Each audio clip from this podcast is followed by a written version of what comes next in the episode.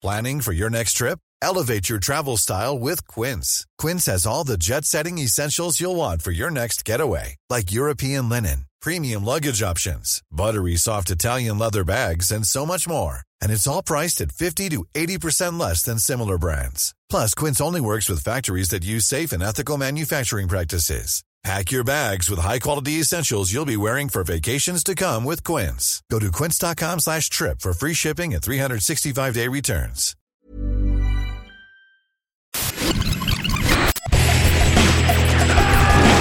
Bienvenue dans Stéroïdes, le podcast qui fait l'exégèse des gros bras. Avec Stéphane Moïssakis et Arnaud Bordas. Bienvenue dans ce nouvel épisode de Stéroïdes, le podcast. Je suis Stéphane Moïssakis, je suis votre hôte et je suis accompagné de mon ami Arnaud Bordas. Salut Arnaud. C'est moi-même, bonjour. Voilà, pour parler d'un film français et, une fois n'est pas coutume, dans Stéroïdes, d'un bon film d'action français. Un film qu'on aime bien, qui s'appelle Les spécialistes, de Patrice Leconte. Ça te fait rire quand je dis un film qu'on aime bien, toi. Un film qu'on aime bien. Ben voilà, c'est un film qui est plutôt pas mal. Les spécialistes, qu'on aime. Ouais, c'est un film de notre enfance. Pour de vrai, hein, pas comme Parole de flic, qu'on aime pour de vrai aussi, mais pour de faux. Tu vois. Là, ça on aime pour de vrai, pour de vrai. Ouais. Et puis, bah, c'est-à-dire, c'est un film de notre enfance. Moi, je me rappelle, j'avais l'affiche qui était bien badass là dans ma chambre, toi. J'avais eu dans Pif Gadget, je me rappelle. Et c'était impossible, mais ils l'ont fait. Il y avait écrit dessus. Et donc voilà, ouais, ça a été un film d'aventure de notre enfance, français, avec deux grosses stars de l'époque. On était un peu à une période de bascule, là, c'est-à-dire d'ailleurs Belmondo ou Delon, je ne sais plus, l'un des deux l'a dit après, quoi, plus tard. C'était Leconte qui a raconté ça sur Une Chance sur deux, là, son film où il réunissait Belmondo et Delon. Et oui, en fait, ils avaient été très vexés à l'époque par le succès, parce que c'est quand même un film qui a fait 5 millions d'entrées à l'époque, c'était énorme, par le succès du film, et qu'ils avaient pris un coup de vieux avec ce film en se disant, bah voilà, c'est la jeune génération, ça y est, elle est là, nous on doit tirer. Oui, parce que Lambrin Giraudeau, à l'époque, c'était la trentaine, quoi. Ouais, voilà, ouais, ils étaient assez jeunes, ils étaient en pleine forme, ils avaient du charisme, tout ça. Et donc, voilà, c'est vrai que ça a été le grand film d'action français de quand on avait 10 ans, on va dire, quoi, 8-10 ans, quoi. Et puis, bah, c'est toujours appréciable de voir des films d'enfance comme ça sur lesquels tu reviens après, puis tu te dis, ah, ça tient toujours la route. C'est sympa, c'est bon esprit comme film. Donc, non, ça fait plaisir. Moi, ça me fait plaisir de parler de ce film, quoi. Alors, pour ceux qui connaissent pas, c'était un film qui passait quand même très régulièrement à la télé quand on était gamin, beaucoup moins maintenant, j'ai l'impression, quand même, malgré tout, quoi. Même s'il y a un Blu-ray qui est sorti l'été dernier, voilà, c'est quand même un film qui existe, en fait, encore une fois, qui n'est pas effacé du paysage du cinéma français, comme pas mal de films d'action de cette époque-là, mine de rien, de cinéma policier, quoi. Au point qu'ils envisagent d'en faire un remake à l'heure actuelle. Tout à fait, écrit par Guillaume Lemand. Qui était officiel, qui était venu dans un de nos podcasts. Pas nous qui... Non, je crois qu'il me semble qu'il en a un peu parlé publiquement, sinon tant pis, désolé. Tant pis pour lui. tant pis Guillaume. Mais donc oui, effectivement, c'est un film qui est resté dans les esprits. Alors peut-être qu'il repasse pas aussi régulièrement que ce que tu disais à l'époque où on était ado, étudiant ou je sais pas. Mais c'est vrai que c'est un film qui est quand même resté dans les esprits. Et puis voilà, classique TF1, quoi. C'est ça que je veux dire. Ouais. Non, encore une fois, c'était 5 millions d'entrées, c'était l'équivalent même à cette époque-là, vers le milieu, on arrive au milieu des années 80.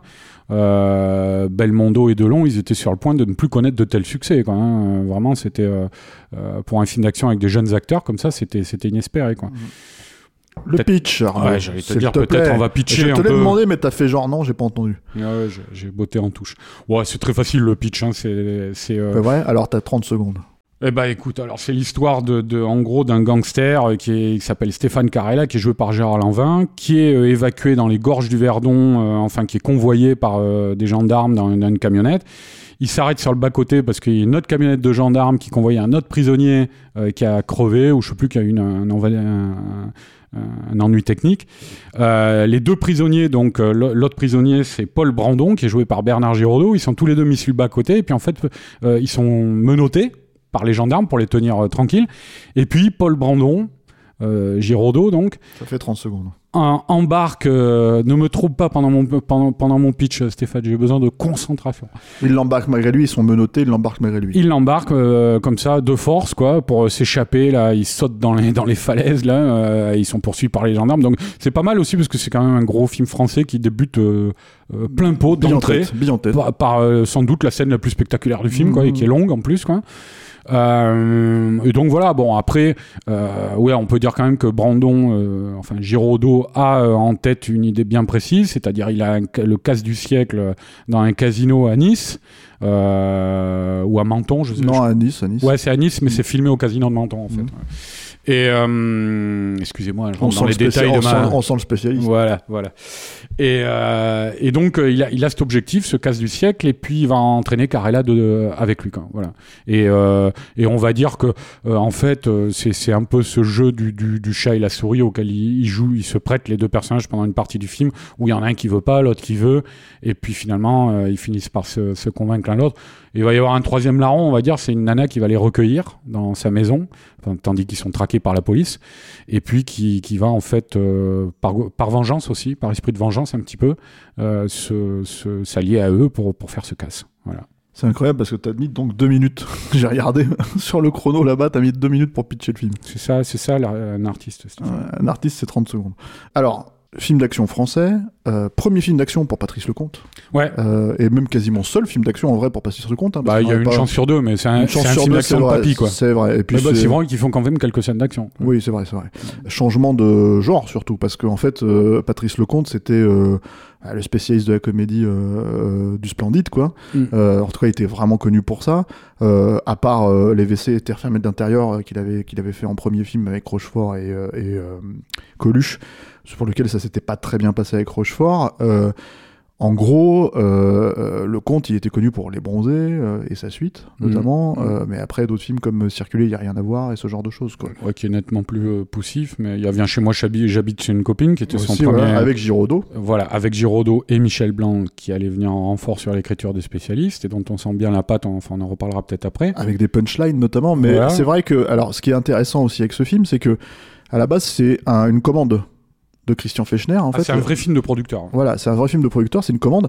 Il y avait un scénario à la base, en fait, qui a été réécrit, donc, par Leconte, Dewolf et Alors, il me semble, moi, que il a commandé le scénario, Christian Fechner, le producteur, mais qu'à la base, il avait l'accord de Giraudeau et Lanvin sur simplement un film d'action tourné dans le sud, sur la Côte d'Azur, avec un casse. Alors, je me permets de citer donc le scénariste à l'origine, qui était Bruno Tardon, que les gens connaissent pour Plus beau que moi tu meurs de Philippe Clair, Par où t'es rentré, on t'a pas vu sortir de Philippe Clair.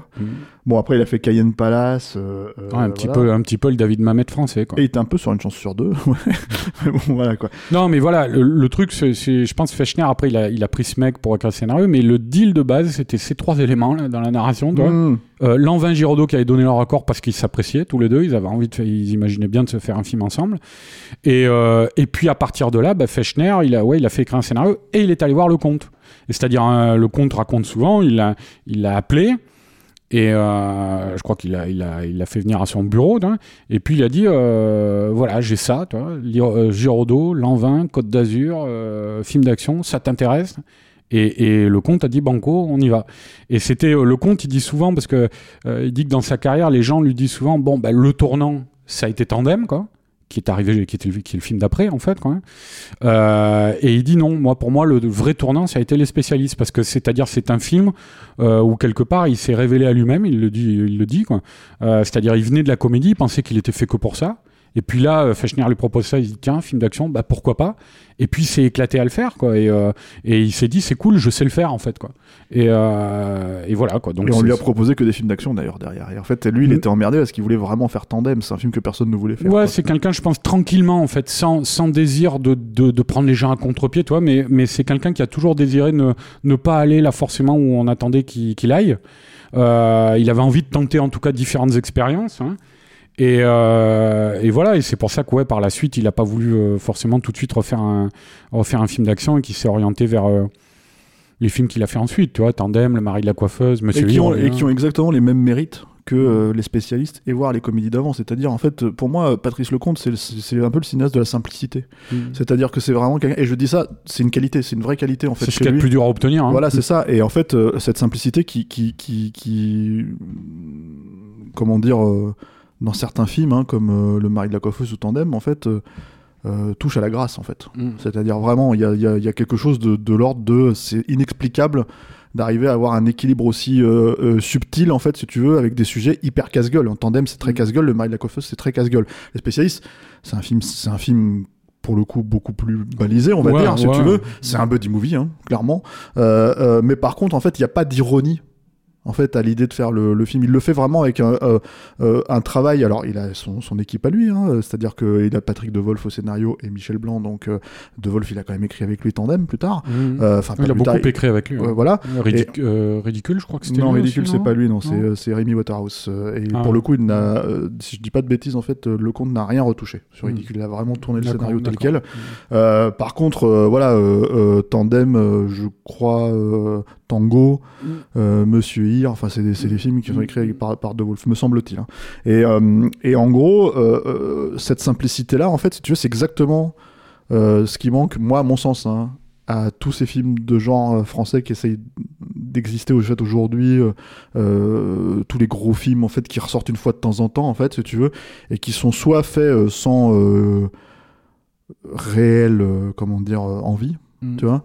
Soit fait avec une espèce de complexité. Artificialité. Voilà, je mets vraiment de côté les films que moi j'estime être des films de réalisateurs, comme les films de Florent Ami Ossiri évidemment, mais je te parle vraiment des films d'action, des productions, des trucs de producteurs en fait, si tu veux, qui sont torchés par les réalisateurs de Bouge et ce genre de choses, quoi. Tu vois. Non, c'est vrai, il y a une certaine. C'est un film qui a l'air un peu de couler de source, quoi. Tu vois, quoi. Une légèreté. C'est léger. Je pense moi que Michel Blanc, qui a été appelé en renfort sur le film a en grande partie amené cette légèreté dans les dialogues. Ça a toujours été, je pense, hein, Michel Blanc, un très bon dialoguiste. Après, pour peu qu'il ait des comédiens qui arrivent bien à mettre ces dialogues en bouche, c'est le cas de Giraudeau et Lanvin qui sont parfaits. Il chie le charisme déjà. Ouais, et puis il chie le charisme. Ah oui, moi je le trouve vraiment très très très charismatique. Et puis surtout, il y a ce truc de... C'était deux personnages en fait qui existaient déjà dans ce domaine-là en France. Alors dans des films pas très reluisants, il faut être honnête, tu vois. Même si bon, il y avait Le Prix du Danger par exemple pour Lanvin déjà, mais Giraudeau il avait fait Rue Barbare. Ça c'est pas des grands films, c'est des films. Bon moi Rue Barbare je trouve ça relativement sympathique, mais ça se prend pas trop le chou quoi, tu vois. Mais c'est des films qui ont des velléités spécifiques si tu veux. Et là en fait pour le coup ils glissent dans le film. Ils sont vraiment c'est une évidence en fait. Ouais, et donc je disais, il y a pas mal de punchlines comme ça que s'approprient les deux acteurs, qui sont un mélange d'esprit un peu, enfin typique de Michel Blanc, hein, c'est-à-dire un mélange d'esprit de Titi parisien, un peu un temps de jeune des années 80, tu vois. C'est un langage un peu fait sur des répliques du tac au tac, tu vois, quoi, qui s'enchaînent comme ça, quoi. Et Lanvin et Giraudeau sont très bons à ce jeu-là, ils forment un tandem vraiment réussi. Donc ça c'est une chose tu vois quoi. Après effectivement il y a l'action à proprement parler quoi. On l'a dit, mais la longue scène dans les Gorges du Verdon au début, quoi.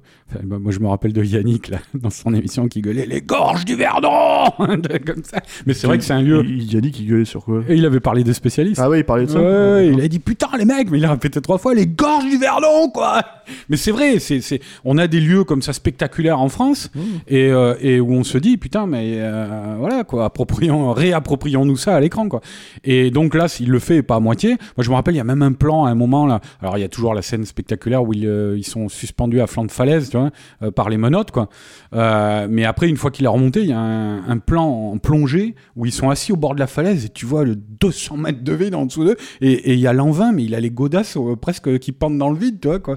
C'est donc voilà, ils font du spectacle, ils mouillent la chemise parce que c'est des scènes assez physiques où ils ont beaucoup donné quoi, les deux acteurs, hein, notamment les scènes dans le torrent là, tu vois, quand ils plongent quoi. Donc voilà, encore une fois, je crois que dans le cinéma français, c'est assez plaisant d'avoir une scène comme ça d'action aussi longue à l'entrée d'un film. Après, t'as la scène du casse, bon, qui est un peu plus en dernière partie du film, qui est un peu plus convenue. Mais le film, il y a pas forcément, tu vois, je parlais de le personnage de la femme. Bon, que ce soit l'actrice ou le personnage en lui-même, c'est pas ce qui a le plus réussi dans le film, quoi, tu vois, quoi. Elle est un peu là comme une fonction pour leur permettre de d'interagir, quoi, tu vois. Christiane Jean, elle est mignonne. Ouais, c'est une actrice assez belle, quoi. Mais bon, le personnage est pas, tu sais, je me rappelle à la fin. La manière dont on quitte le personnage est très... les 20 dernières minutes, on la voit quasiment plus, quoi, tu vois, quoi.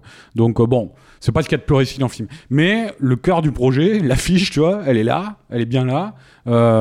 Les deux acteurs tiennent le défi, quoi, tu vois, quoi. Et c'est ça qui, pour ainsi dire, fait le prix du film, quoi.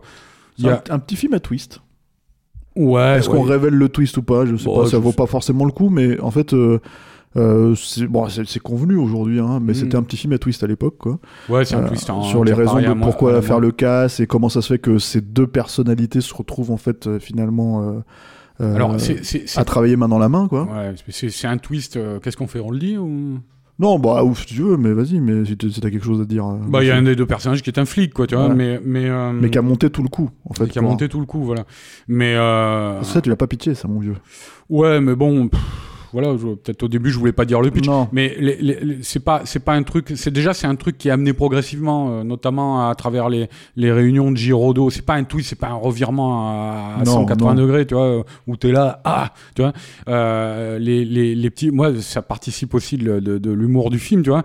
Les réunions en sous-sol de Giraudeau avec son chef là, qui est joué par cet acteur génial, là, Maurice Barrier, qui était une gueule, une vraie gueule, quoi, du cinéma français des années 80-90, quoi. Qui est mort l'an dernier, ouais, et puis que je sais plus, par exemple, j'ai plus en tête là tous les films, mais il a dû jouer dans des Francis Weber, des trucs comme ça, et il joue ce personnage qui est dans son look totalement improbable, quoi, avec un impair remonté avec le col remonté jusqu'au menton, un bob enfoncé sur la tête, là, un bob en tissu, quoi, et il a une allure, on dirait un agent secret de cours de récré ou l'inspecteur Gadget, quoi, tu vois, et Barrier le fait avec sa décontraction et sa badasserie habituelle. Tu vois, et leurs échanges avec Giraudeau sont assez goûtus, quoi.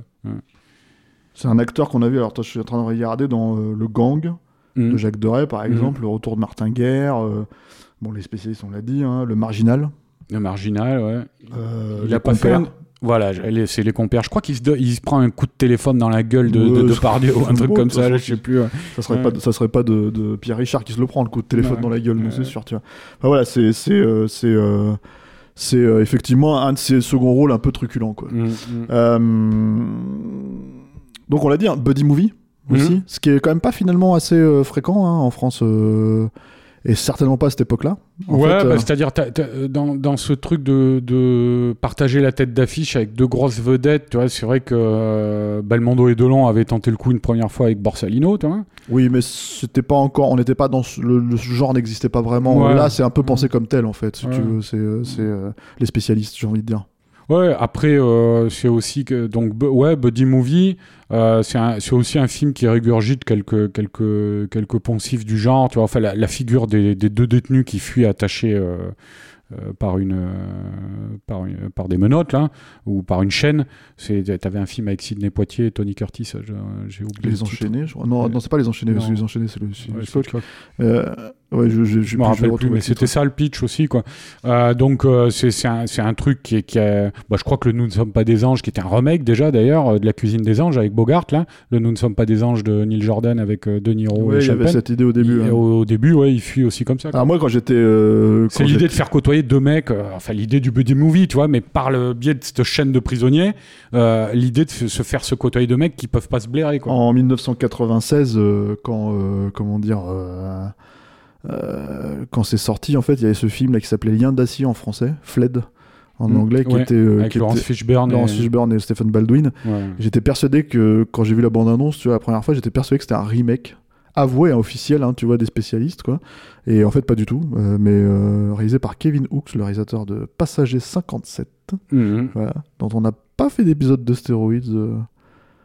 mais je l'ai revu l'an dernier, je suis pas sûr que ça le mériterait, bref. Et pourtant c'est un film que je trouvais assez sympathique à une époque, quoi.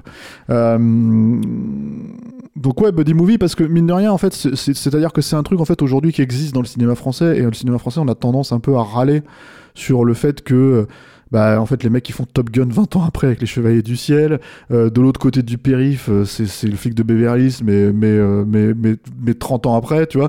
Donc, en fait, on a tendance à gueuler un peu sur le cinéma français en disant, putain, mais vous pouvez pas, vous vous sentez obligé, en fait, de pomper les trucs avec 30 ans de retard, tu vois, ou 20 ans de retard. Là, pas du tout. On était en plein dans cette mode-là, à cette époque-là, à Hollywood, hein. C'était les débuts de Miami Vice, ce genre de choses, en fait. Et mine de rien, comment dire, bah, il se posait là-dedans, en fait, ce film. Il avait ce vrai truc de, effectivement, ce renvoi, en fait, entre les deux personnages. L'idée d'associer deux personnages qui sont finalement assez, comment dire, charismatiques. Il n'y en a pas un qui prend le dessus sur l'autre, même si tu sens dans le récit que Giraudeau est censé être un peu plus important que Lanvin, tu vois. Au début, c'est ça, ouais. Où Lanvin, il se fait constamment engueuler. Tu vois, t'as cette scène là où ils sont à flanc de falaise et puis l'autre, il a la crève et il va pour éternuer, manquant de les faire tomber puisqu'ils sont attachés l'un à l'autre. Et t'as Giraudeau qui lui dit arrête tes conneries, je veux pas crever de la crève d'un autre, quoi. Et donc ouais, ils sont un peu comme ça, quoi, où Giraudeau mène la danse et puis c'est lui qui tire Lanvin derrière lui, et puis au fur et à mesure du film ça s'équilibre, où Lanvin Carella prend un peu plus d'assurance, tout ça. C'est Giraudeau qui se lève la pépé, ouais, voilà, donc ouais. Bon, il y a quand même c'est important dans le genre du cinéma d'action, en fait. Ça définit le premier rôle presque, j'ai envie de dire, tu vois, voilà, bref. Même si bon, c'est tout est relatif, parce que ça, c'est pareil, c'est traité un petit peu de manière légère par Leconte. Il s'en fiche un petit peu, finalement. Il n'y a pas vraiment de romance, il n'y a pas vraiment de voilà. C'est tu te poses la question et puis quand t'as la réponse, finalement tu fais ok, bon, passons à autre chose, tu vois. Ouais, c'est pas un film où il y a des conflits dramatiques intenses, tu vois. C'est un film qui est Les choses sont simples. Ouais, les choses sont simples et c'est agréable parce qu'en fait, ça a été totalement conçu comme ça et voulu dans cette optique, quoi. Alors, il y a quand même des petits impératifs importants dans le cinéma d'action français, tu vois, surtout des années 80, tu vois. Donc, on est d'accord que satisfaction de revoir le film et de se rendre compte qu'il y a une petite scène de karaté, tu vois, très rapide, très succincte, mais quand même, elle est là, tu vois. Autant finalement que dans Cross, dont on avait parlé, hein, tu vois, où il y avait une petite scène de karaté, c'était un kick, tu vois, voilà, vite fait, quoi, 10 secondes, tu vois. Là, c'est un tout petit peu plus, tu vois. Mais tu sens que les mecs, ils se disent, bon, alors attends, le mec, il a fait Rue Barbare, l'autre, il a fait Ronde de Nuit, tout ça, etc., et hop, il faut qu'on mette une savate, quoi, dans la gueule, tu vois. Ils le font.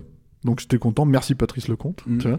Voilà, quelques autres plaisirs, les rues de Nice, mine de rien, en fait, les petites rues de la vieille ville, hein, tu vois, et puis cette volonté de mettre en valeur un peu d'autres sortes de paysages que la grisaille parisienne, hein. Tu vois, quoi. Donc clairement, moi, alors pour être installé là-bas, qui connaît un petit peu la région, c'est vrai que ça m'a fait marrer quand j'ai revu le film là, puisque la dernière fois que je l'avais vu, c'était avant de m'installer à Nice, mais ça m'a fait marrer de voir plein de coins de la région. Ils ont fait du beau boulot au niveau des repérages, quoi. Et puis voilà, ouais. Bon, après c'est vrai que à cette époque-là, t'avais un petit peu t'avais quelques films quand même comme ça. T'avais Joyeuse Pâques avec Belmondo qui avait été tourné à Nice aussi.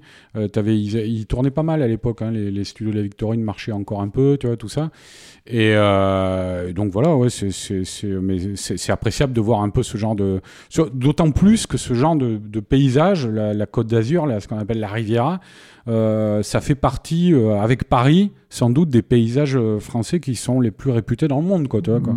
Donc c'est plutôt sympa de voir les Français utiliser ça, quoi, tu vois. Et alors il y a une petite rencontre en fait sur le film qui est intéressante à exploiter, enfin intéressante à pointer du doigt, pardon, c'est comment dire, la rencontre entre Leconte et son chef opérateur, Eduardo Serra, qui est comment dire, un chef opérateur de talent, si tu veux, qui je pense n'est pas... Qui a fait quasiment tous ses films, je crois. Voilà, depuis Les Spécialistes, parce que c'est vraiment, je crois, la première fois qu'ils se sont rencontrés, et qui est un chef opérateur de talent, parce que je pense qu'il est pour beaucoup dans le, comment dire, le virage esthétique de, comment dire, de Leconte.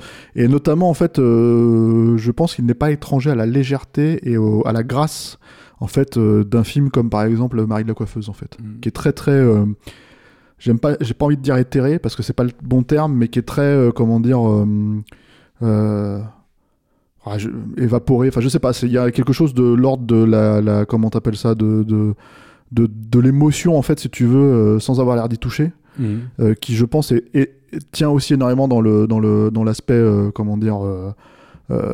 la lumière en fait, si tu veux, qui tient au travail d'Eduardo Serra. Et alors je le signale, le travail d'Eduardo Serra, parce que et puis je crois que c'est lui qui a ouvert le compte à l'emploi du cinémascope, il me semble. Alors sur ce film là en tout cas. Ouais. Ça c'est sûr. Par contre sur Tandem, c'est pas un film en cinémascope par exemple. Si, c'est un film en scope, Tandem.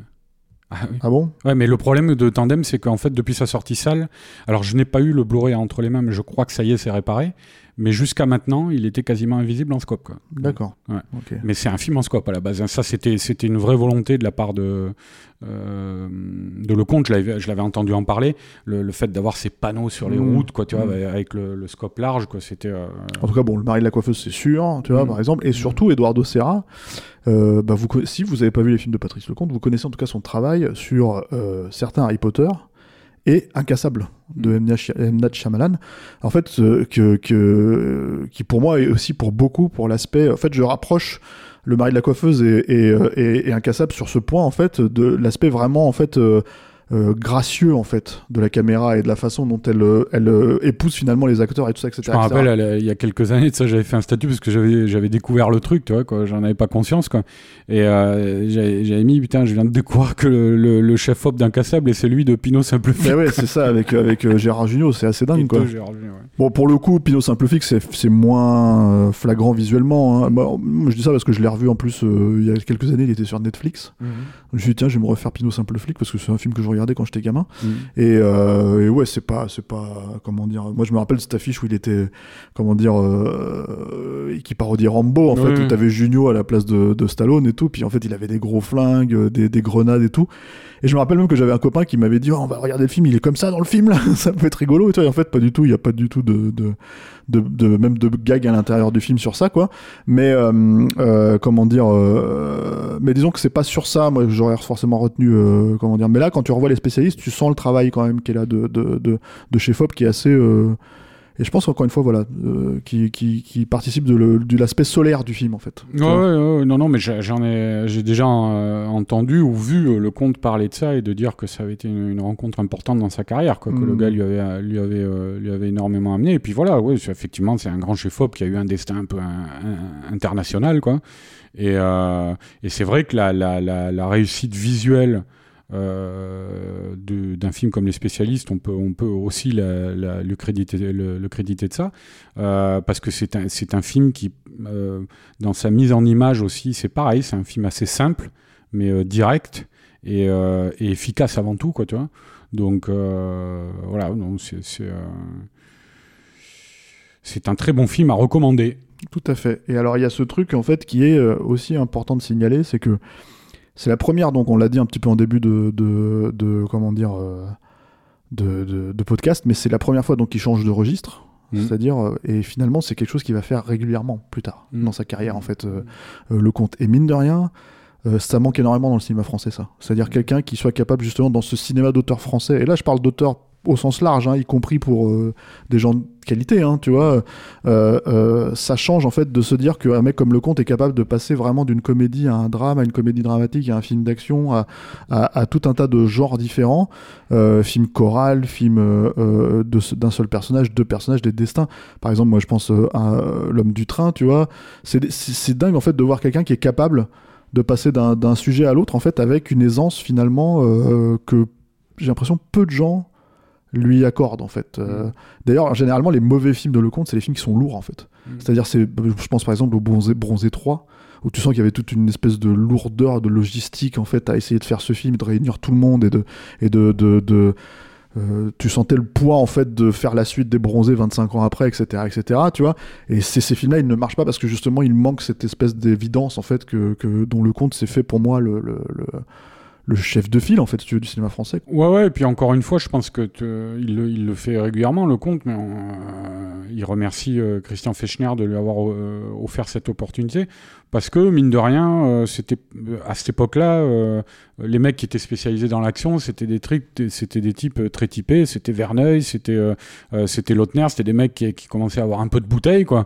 Et ça a été la bonne idée de Fechner de se dire, tiens, le gars des Bronzés, je vais lui filer un film d'action, quoi, tu vois. On va tenter le coup, quoi, tu vois, pourquoi pas, quoi. Et bon, évidemment, c'était quelqu'un avec qui il avait déjà travaillé, quoi, tu vois, mais il fallait néanmoins avoir cette intuition-là, quoi. C'était encore une fois le compte sur les spécialistes. Lui, quand il parle du tournage, il est toujours très enfin, pour lui, c'est que des bons souvenirs. Le film s'est fait, ça a été du boulot, mais il s'est fait simplement. Tu vois, il s'est fait. Tout le monde était en osmose. Ça n'a pas été un film à problème. Ça n'a pas été. C'est un film qui, en fait, du début de sa conception, de son idée, tu vois, jusqu'à la sortie en salle, a été un véritable plaisir, quoi. Et c'est notre copain Laurent Péchat qui a fait une interview qu'on trouve sur YouTube, hein, qui est assez marrante, bah, assez rapide, hein, parce que c'est une interview carrière, mais qui se fait sur 2-3 parties d'une dizaine de minutes chacune, quoi. Et en fait, qui lui pose la question sur une éventuelle suite, comment ça se fait qu'il n'y a jamais eu de suite aux spécialistes, parce que ça, après 5 millions d'entrées, ça pouvait sembler évident d'en faire une, et surtout pour quelqu'un comme Fechner, c'était quand même, faut le dire aussi, il avait un gros côté de tiroir-caisse, hein, Fechner, quoi. C'est marrant parce que apparemment ni Giraudeau, bon, qui lui est décédé maintenant, hein, depuis une dizaine d'années, ni Lanvin, ni Fechner, ni Patrice Leconte se sont posés la question. Apparemment, ils en ont jamais parlé entre eux, et ça démontre bien que, en fait, finalement, si c'est pas une évidence, c'est pas la peine de le faire. Ouais, le film est resté. Le film, sans doute, se suffisait à lui-même, quoi. Voilà. Donc, c'est ce qui fait que maintenant, presque 40 ans plus tard, on arrive à l'idée de faire un remake, quoi, parce que bon, voilà, c'est à peu près la vie qu'il a eue pendant 40 ans. Il a bien vécu le film, quoi, mais mine de rien, c'est durer sur une telle période, quoi. C'est pas anodin non plus, quoi, tu vois, c'est pas anodin. Et puis, en fait, bon, après, il y a aussi l'idée de je sais pas si je pense pas que ça soit la logique forcément de Guillaume Lemand, hein, mais en tout cas, c'est probablement la logique des financiers, d'avoir un titre, en fait, qui représente quelque chose de qualitatif, si tu veux, mais qui représente quelque chose qui résonne aux yeux du public français, pour se dire, ah oui, un remake d'un film comme ça, ah oui, c'est quoi déjà, ah oui, c'est le film de Giraudeau et Lanvin, oui, je vois ce que c'est, etc., etc. Donc le film reste effectivement pour ça, donc ça semble cohérent aussi de le faire pour des raisons de pérennité, on va dire. Ouais, surtout qu'en plus, Giraudeau et Lanvin, c'est des acteurs, après, qui ont fait un peu leur carrière, tu vois, dans les années 80, notamment dans des films d'action. Ils ont continué à en faire chacun de leur côté, tu vois. Je sais pas, par exemple, Giraudeau, il a fait Les Longs Manteaux, tu vois. Lanvin, je sais plus encore ce qu'il a fait. Juste après, c'était des trucs genre Saxo, je crois. Mais c'est vrai que c'est plus la première partie des années 80 pour Lanvin, l'action. Mais après, tu vois, on peut pas dire c'est des mecs qui avaient pas de problème à retourner ensemble. Bon, alors le film, c'est pas du tout le même registre, mais Nicole Garcia les a fait se retrouver le fils préféré, une dizaine d'années après, tu vois, dans Le fils préféré, qui était un drame familial avec Jean-Marc Barre, où il joue 3 frères. Et voilà, mais c'est vrai que, ouais, apparemment, tu peux imaginer que dans ce film-là, quand ils discutaient entre les prises, puisqu'apparemment ils s'entendaient très bien tous les deux, ils auraient pu évoquer une suite des spécialistes, mais surtout que 10 ans après, ils étaient encore bien, tu vois, ils étaient encore frais, quoi, ils auraient pu le faire. Mais toujours est-il que, ouais, le comte a dit, c'est comme ça que ça s'est passé, personne n'a jamais évoqué le truc, quoi. Ils auraient dû se poser la question sur Les Bronzés 3. Ouais. Mais j'ai pas envie de rester sur une note négative, parce que c'est quelqu'un que j'aime beaucoup, Patrice Leconte, et c'est vraiment un cinéaste. Tu l'aimes bien, ton petit Patrice, hein. Patoche. Non, mais c'est vraiment un cinéaste de qualité, et c'est un mec adorable. On le sait, en plus, mais on le sait, en fait, que c'est quelqu'un de qualité dans l'absolu, c'est-à-dire qu'il a quand même une bonne aura dans le cinéma français, mais pas forcément pour les, je pense, pour les raisons qui sont finalement, me semblent pour moi évidentes, en fait. Bah, c'est-à-dire, moi, je trouve que moi, personnellement, à l'époque, quand il a enquillé ces 3 films suivants là, des spécialistes, la Tandem, Monsieur Hir et Le mari de la coiffeuse, c'était le trio royal, quoi. C'était vraiment, pour moi, c'était un peu l'équivalent de ce qu'avait fait Eastwood au moment de Impitoyable, Un monde parfait, Sur la route de Madison, c'est-à-dire enchaîner 3 films comme ça qui soient de tels aboutissements, quoi, pour moi, quoi. Et oublier la relève. Bah, la relève, c'était les spécialistes, quoi. Ouais. Mais donc ouais, non, c'est un type qui a une voix à part, en tout cas. C'est ça, hein, Tandem, faire cette sorte de version de Don Quichotte et Sancho Panza, tu vois, sur les routes de France, dans les petits villages, les autoroutes, les trucs comme ça, quoi. Fallait le faire, vraiment, quoi. Et c'est quelqu'un, en tout cas, qui s'est toujours remis en question, même qui, des fois, à décevoir. Moi, je me rappelle qu'après, à trop aller vers le versant film d'auteur, ou vers des trucs vraiment à part, tu vois. Il s'est un peu grillé les ailes sur des films comme Le Parfum d'Yvonne, là, qui est absolument très ennuyeux, quoi, tu vois. Non, mais il essayait, en fait. C'est ça, ouais, le truc, Tango, il s'était essayé à faire du soublier, tu vois. Bon, alors, il y a 2-3 morceaux rigolos, tu vois, parce qu'il y a quand même des acteurs haut en couleur, tu vois. Mais bon, ouais, il s'est essayé à des... Moi, je me rappelle, il faudrait que je le revoie, mais j'avais bien aimé La Veuve de Saint-Pierre avec Juliette Binoche et Émir Kusturica, qui était un truc qui se passait en Islande, dans le Grand Nord, sur une île au 19e siècle, avec l'échafaud qui doit arriver de la France pour couper la tête de quelqu'un. Mais c'est peut-être à Saint-Pierre-et-Miquelon, je sais plus. Bon, bref. Mais voilà, c'était un type, à chaque fois, tu le retrouvais sur des projets qui ne ressemblaient à... Atypique. Atypique, ouais, tu vois. Et je pense que c'est ce qui a fait que... disons que Fechner a senti que le polymorphisme un petit peu du bonhomme pouvait c'est dans sa personnalité, c'est quelqu'un qui vient de la BD, hein, à la base, c'est vrai, hein, donc c'est le truc BD, c'est que c'est quelqu'un qui a fait même un dessin animé, il a fait un film d'animation, enfin voilà, donc c'est vraiment quelqu'un qui a un touche à tout. Et en général, en France, bon, c'est moins bien vu que quelqu'un qui reste dans les clous, quoi. Mais voilà, donc c'est encore une fois, c'est méritant, quoi. Il est marrant parce qu'il le fait avec beaucoup de simplicité. Il le met pas forcément en avant, ça, à dire, moi, je suis un papillon qui vole de fleur en fleur, des trucs comme ça. Il en a pas forcément conscience, en tout cas dans les interviews qu'il donne, quoi. Il se met pas en avant par rapport à ça, tu vois. Il est souvent même à s'auto-dénigrer, quoi. Oui, alors jusqu'à un certain degré, par exemple, il a fait du théâtre. Moi, je me rappelle d'une de ses, il y a très longtemps, il y a une dizaine d'années peut-être, hein, il était passé chez Ruquier et il s'était fait démonter la gueule par Zemmour. Alors pas Nolo, parce que je crois que Nolo n'avait pas vu le truc, mais c'était leur grande époque là, le duo là. Et en fait, si tu veux, ce qui était assez marrant, c'est que c'était une séquence qui durait peut-être 10-15 minutes, tu vois, où Zemmour y allait, mais à la Zemmour, quoi, comme un gros dégueulasse, quoi, à mon sens, hein, personnellement, c'est un mec que j'exècre, quoi. Et en fait, le truc, si tu veux, c'est que en fait, tu te dis, putain, il est sport, il prend le truc dans la gueule, tu vois. Alors qu'on sait qu'il a quand même eu des déconvenues avec la critique, hein. Leconte, hein, il l'a, une époque, il s'est mis en tête de tous les cinéastes là, qui gueulaient contre les critiques, hein. Ouais, voilà, c'est ça. Et en fait, tu te dis, bon, il le prend assez sport, tu vois, le truc. Et en fait, pas du tout. Il lui fait il dit, écoutez, moi, j'ai juste une chose à vous répondre. Et puis, il lui fait une espèce de petite fable de La Fontaine où il raconte une histoire. Alors, je suis sûr qu'on la trouve sur YouTube, en fait, ce truc, parce que c'était quand même assez savoureux. Et en fait, il lui dit... Oui, en fait, c'est une hirondelle et un corbeau qui chantent et qui d'un seul coup n'arrivent pas à se départager pour savoir lequel des deux chante le mieux, tu vois. Et un cochon passe par là et il lui demande, tu vois. Et le cochon écoute, il dit, ah oui, bah, en fait, c'est le corbeau qui chante le mieux. Et là, l'hirondelle se met à pleurer. Et le cochon lui dit, mais pourquoi tu pleures? Tu pleures parce que tu n'es pas le premier, parce que je t'ai pas choisi. Et l'autre, il lui répond, non, je pleure parce que j'ai été jugé par un porc. Et ça, il l'adresse à Zemmour. En fait, c'est cette fable que Leconte adresse à Zemmour de manière assez légère, mais pour insulter le mec qui lui en a mis de plein la gueule pendant 15 minutes. Ouais, bon, curieusement, pour le coup, c'est une des rares fois où je l'ai vu, justement... Parce que c'est quelqu'un qui est capable de le faire avec une vraie légèreté et une vraie... Ouais, mais dans la confrontation, parce que c'était quelqu'un qu'en général... C'était presque pas de la confrontation, justement. C'est ça que je dis, en fait.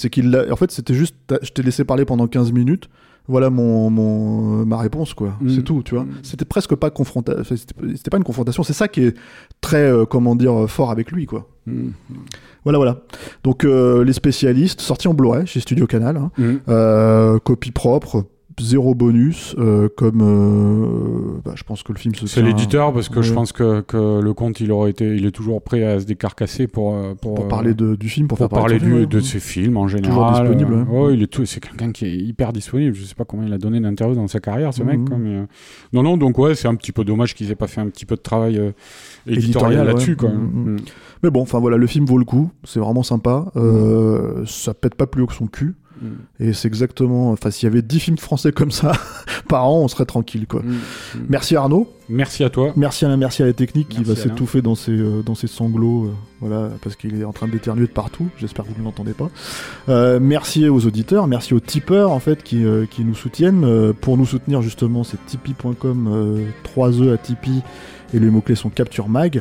Vous pouvez nous écouter sur tous les agrégateurs de podcasts habituels. On revient avec des vidéos. On a fait Tango et Cash récemment. On en fait une. On a fait une aussi, je crois, sur Charles Bronson. Enfin, j'ai dit je crois, je le sais, puisque c'est Arnaud qui l'a écrite. Charles Bronson, monté par Cédric Fontana. Et puis, on va venir avec d'autres sujets. On verra bien ce que c'est, quoi. Et puis, moi, je vous dis à la prochaine avec un bon film français, un mauvais film français, Arnaud. On verra. On verra. Qui sait ?